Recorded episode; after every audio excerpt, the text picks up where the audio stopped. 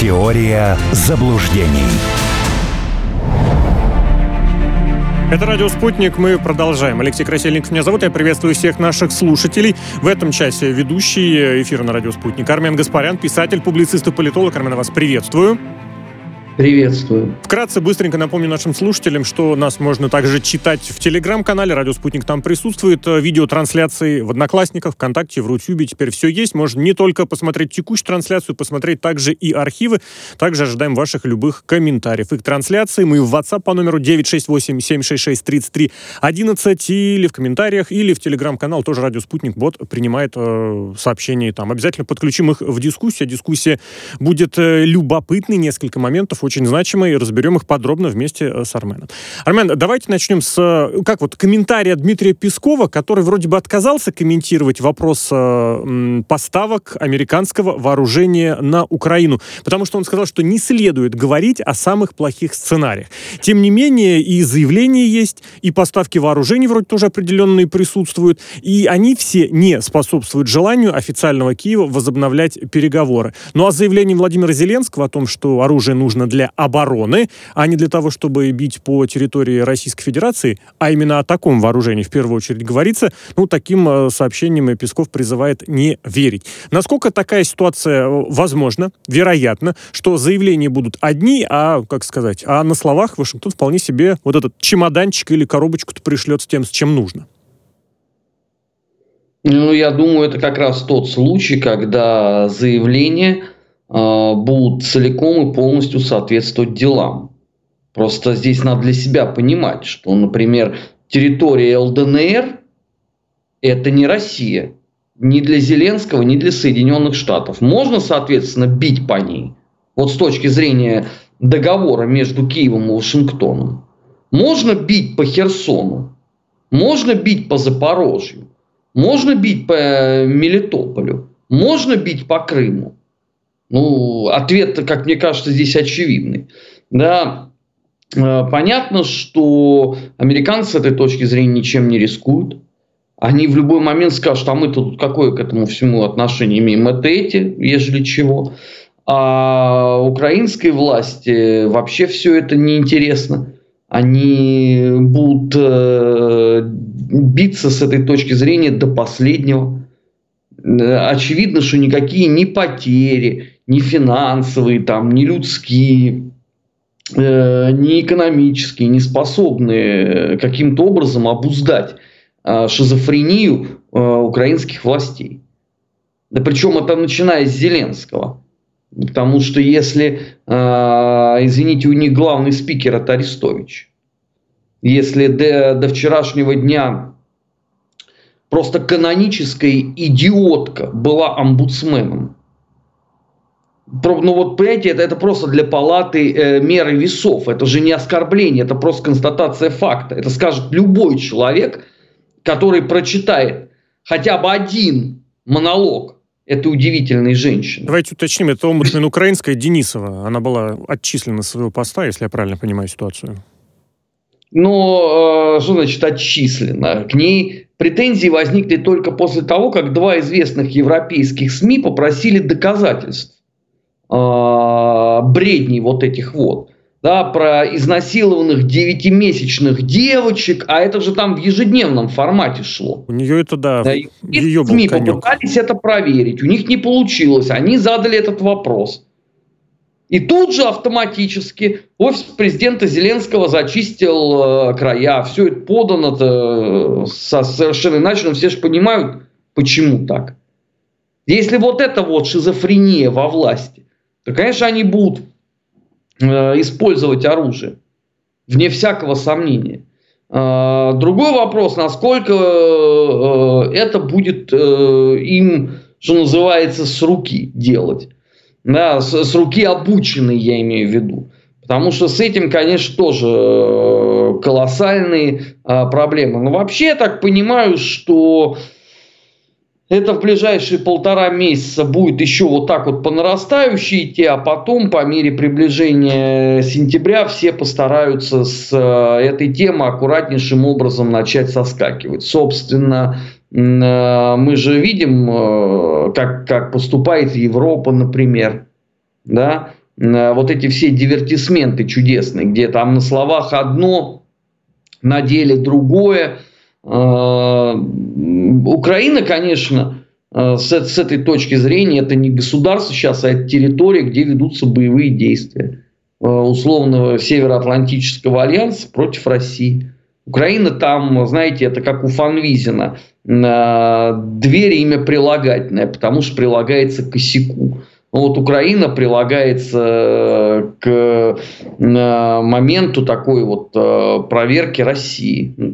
Ну, мне жалко, я в очередной раз это могу сказать, мне жалко э, украинский народ, который все никак не может понять, что это все из себя представляет. Я вот все время последние дни привожу один и тот же пример. Смотрите список награжденных на Украине. И заодно постарайтесь найти хоть одно упоминание о тех, кто в плену. Вот не про Азов, а про мобилизованных ВСУшников. Вот хоть одно вы там найдите упоминание э, в медиапространстве.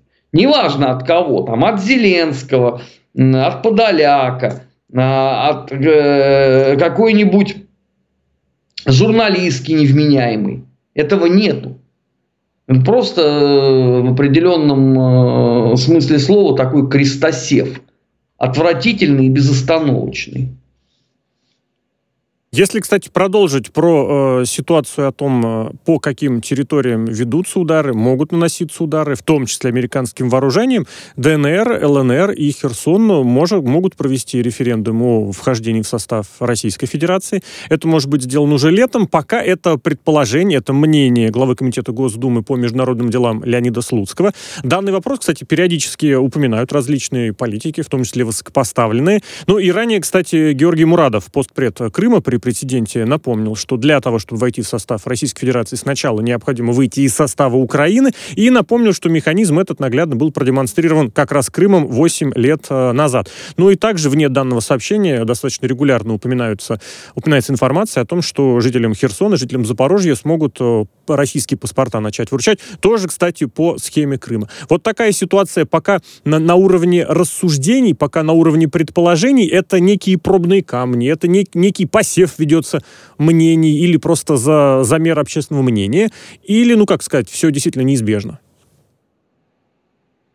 Вы знаете, ну, первое, да, мне кажется, что если подобного рода референдумы будут происходить, то они будут в начале следующего года.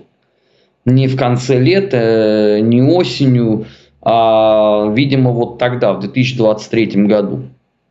Мне кажется, что а, целеполагание на ближайшие месяцы – это масштабное строительство, а, подгонка экономики под э, российские стандарты, решение самых разнообразных социальных вопросов, а потом уже э, непосредственно будет э, процедура вхождения. Собственно, об этом, о, о, о том, что там Э, люди готовятся к этому, в общем, достаточно хорошо известно. Российские политики говорили о том, что это будут замечательные э, субъекты федерации. Но я не думаю, что здесь э, будет форсаж. Вообще, вы знаете, тема этих референдумов – это же придумка Арестовича. Он же там с конца марта бредил безостановочно. Там за один только апрель было четыре даты по референдумам. И было еще три даты по маю. Не думаю, что кто-то э, будет торопиться. Вопросы все решаемые, но спешка в таком виде, как мне представляется, не нужна. Я, по крайней мере, не вижу э, форсажа какого-то да, по этим вопросам. Пока я вижу такое схематичное э, решение, которое, с одной стороны, опирается на опыт Крыма, а с другой стороны опирается в том числе на опыт э, ЛДНР, это нормально. А если упомянуть такой вопрос, как э, присутствие границ, э, которые сейчас все еще государственные, присутствие отдельных таможенников, пограничников, и вследствие чего ну, процесс э, прохождения, скажем так, этих границ, причем в обе стороны весьма серьезно затруднен. На это, кстати, очень многие обращают внимание, и политические обозреватели, и военные корреспонденты. Возможное проведение референдума, вот по сути границу сделает границ, из границы межгосударственной в границу межобластной. Это не не упростит, опять же, и экономический процесс, и, и финансовый в том числе тоже? Нет, э, отсутствие границы, вне всякого сомнения, значительно облегчит э, транспортировку грузов, если мы про нее. Да? Конечно, в первую очередь. А, туда-обратно. Но а, основополагающая задача, как вот мне кажется, да,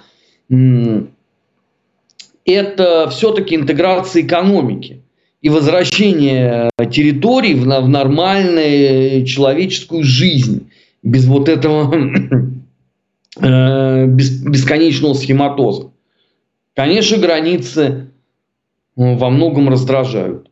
Что тут греха таить? Да, там история э, с прохождением границы между Ростовом и Донецком, она уже, по-моему, такая, знаете, как Моисей скрижали, а никто только вот не рассказал э, за последнее время но э, существует в определенном смысле вот эта вот э, государственная бюрократия. Я не думаю, что ее можно будет э, каким-то образом обойти. Мне, конечно, бы хотелось бы, да, чтобы это было так.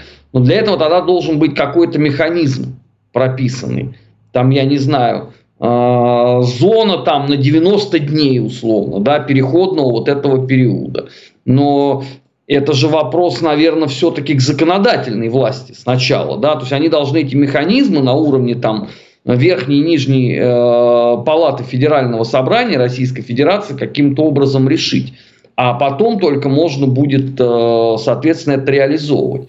Ведь, э, знаете, как Пифагор совершенно справедливо говорил, все есть число, а в данном случае все есть закон, э, потому что если мы действуем с вами по закону, должны быть механизмы. А иначе это будет гуляй-поле.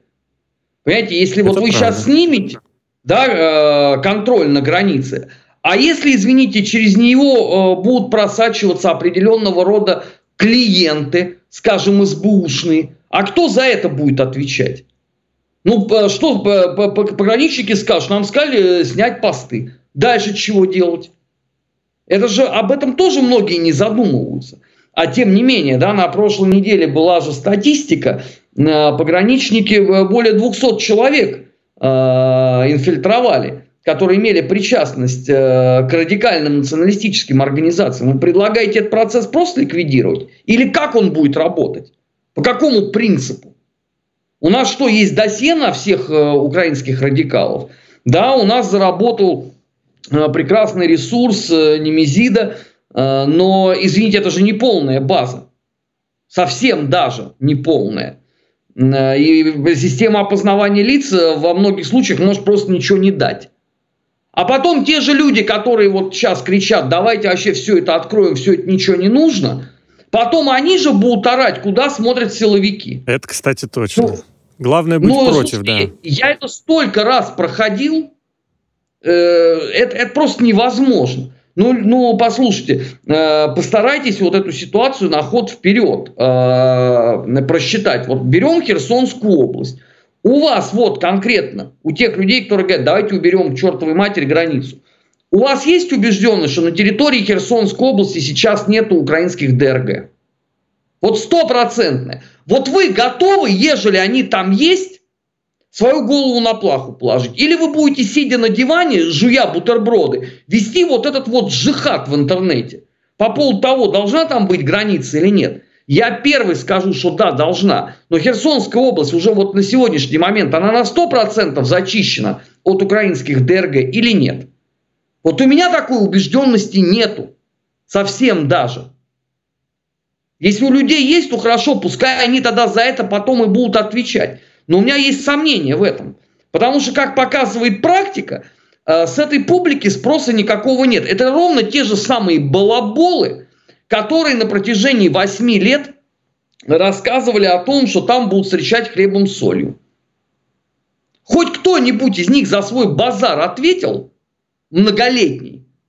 Вот эти вот толстомясые хари, которые не помещаются в экраны самых больших гаджетов, которые клялись учениями Маркса, Ленина, Энгельса и Каутского, что там точно классовая борьба украинского народа полным ходом идет. Хоть кто-нибудь из них вообще ответил за свои слова? Сейчас эта же самая публика начинает ныть по поводу границы. На ну, секунду... Э... Да, да, прошу вас. Ну, у меня есть один, конечно, вариант, но его назовут э, человеконенавистническим. Угу. Ну, в любом случае, это действительно тот самый тезис, который нужно каждому помнить, кто рассматривает вот эту ситуацию и, да, поднимает вопрос с пересечением границы, в том числе продовольственными фурами с продовольствием. Это тоже нужно обязательно иметь в виду. На секундочку вас прерву. Напомню, наш сайт радиоспутник.ру, где вся информация обновляется оперативно и можно следить за всем, что происходит. Привет, это Ирина Молотова, журналист и редактор телеканала РТ. Мне интересны международная политика, социальные проблемы, животные и наша прекрасная планета в целом. Об этом и будем говорить по субботам на «Спутнике» с трех до пяти. А мы продолжим. Это «Теория заблуждений» на радио «Спутник». Армен Гаспарян у нас в эфире. Армен, вот вы упомянули как раз про сайты, про различные досье, которых пока еще не так много, естественно, не на всех. И вот в продолжение, кстати, этой истории тоже сообщение из ДНР. Иностранные наемники обмену не подлежат. А вот из тех пленных, что сдавались, в том числе в Мариуполе, уже более сотни поместили в СИЗО, поскольку они были переведены в категорию подозреваемых из военнопленных.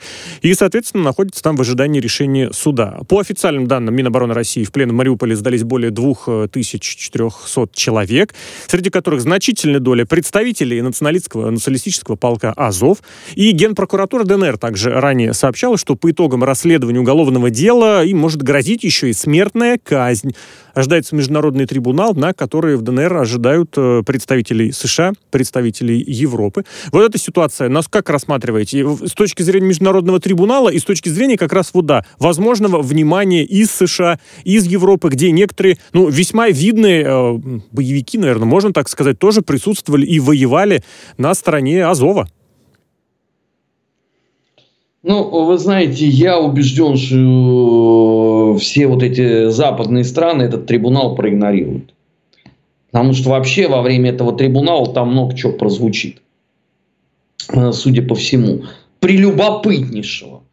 То, о чем мы подозревали на протяжении многих лет, то, о чем мы говорили э, в эфирах, но не было доказательств. Я так понимаю, что э, во время трибунала языки развяжутся. Наверняка, кстати, уже и сейчас это происходит.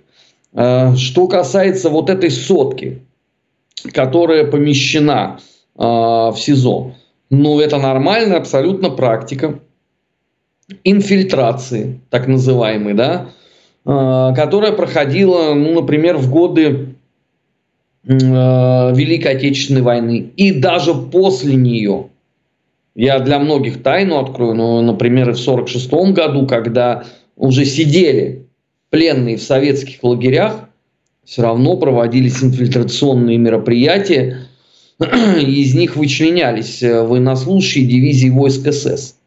Ну, например, Флориан Гайер или Мария Терези.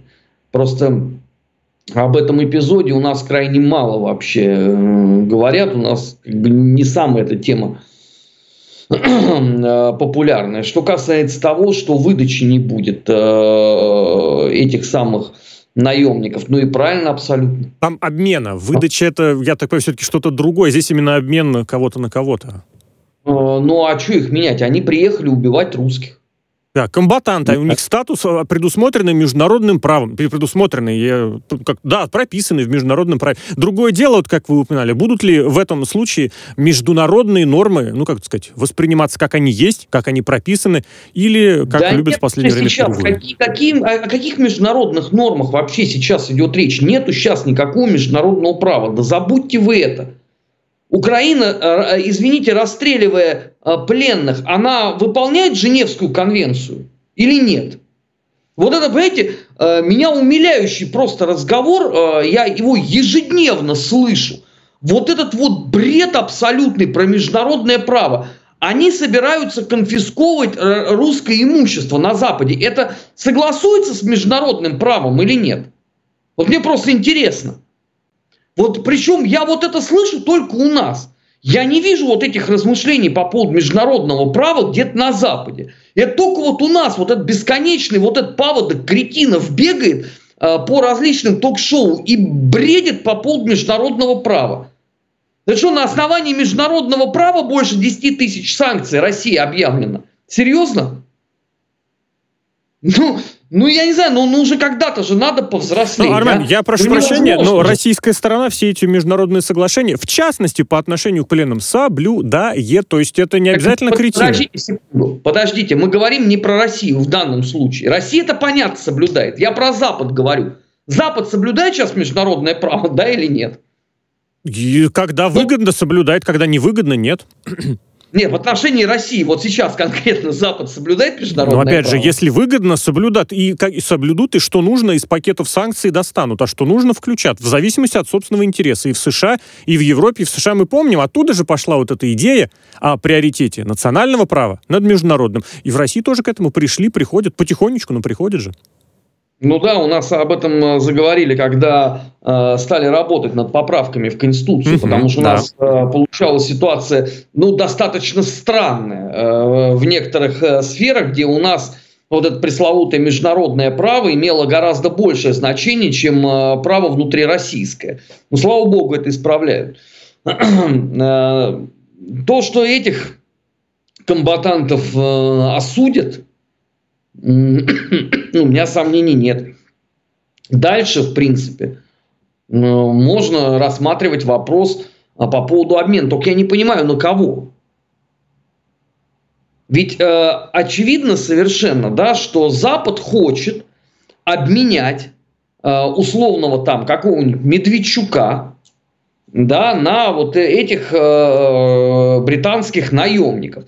А извините, Медведчук, он гражданин России? Мне кажется, он гражданин Украины прежде всего. А? а разговор о том, чтобы обменять их на русских, не ведется. Обратите внимание на этот немаловажный нюанс.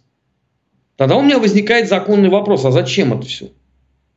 Ради чего? Потом, если будет доказано их, э, извините, соучастие в военных преступлениях, а там в недрах Азова, еще я надеюсь, что это, это, этот э, упырь не сдох, там еще есть хорватский снайпер некий, который там хвалился, сколько он э, гражданских угу, положил.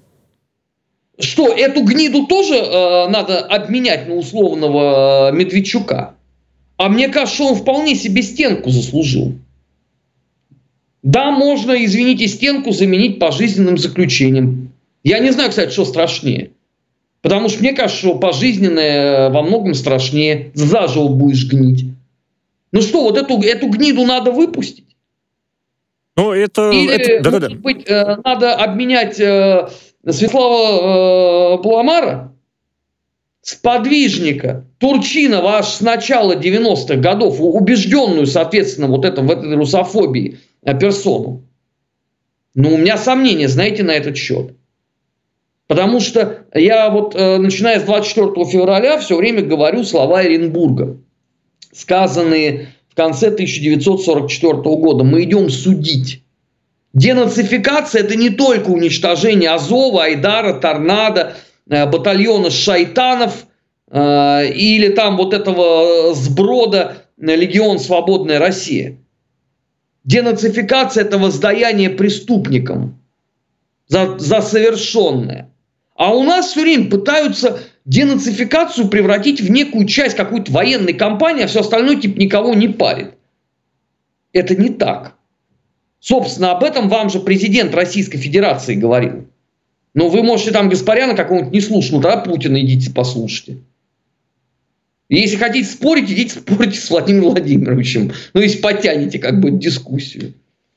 Кстати, тоже, если к словам э, Владимира Путина обернуться, и к его словам тоже, ситуация с продовольствием э, и с возможным голодом на мировом рынке, вот Антонио Гутерриш, генсек ООН, озадачился, говорит, нужно э, отставить в сторону политические амбиции, я так понимаю, он подразумевает, и обеспечить полный доступ российских продуктов удобрений на мировой рынок, российских э, продуктов удобрений, украинских продуктов. И тут тоже можно напомнить, что Владимир Путин же говорил, мы готовы удобрения представить в обмен на полное снятие санкций. Так нет, а я не понимаю, а этот э, старый хрыч э, Гутерреш, он к кому обращается? Это он общался И с шведскими дипломатами. собрания Российской Федерации или к Демпартии Соединенных Штатов? Вот о, эта вот фраза, она адресована кому? Если американцам, так они, по-моему, не собираются ничего делать. Им наплевать на это. Они свое парное в любом случае получат. Если это призыв к русским, то я не понимаю, что он от нас хочет. Мы что должны сделать? Ну это мы, что ли, обложили русские удобрения санкциями? Подождите. Или там э, рынок продовольствия аннигилировали от русских поставок. Это мы сами сделали. Что, фракция Единой России за это голосовала? Или там, я не знаю, ЛДПР? Кто это сделал все? Кому обращается Гутерреш? Знаете, это вот эти вот рыдания э, вот этих э, хорьков, меня просто поражают. Армен, вот я прошу прощения, или... давайте сделаем перерыв несколько минут. Выпуск новостей на радио «Спутник», потом обязательно продолжим. Армен Гаспарян на радио «Спутник». Теория заблуждений.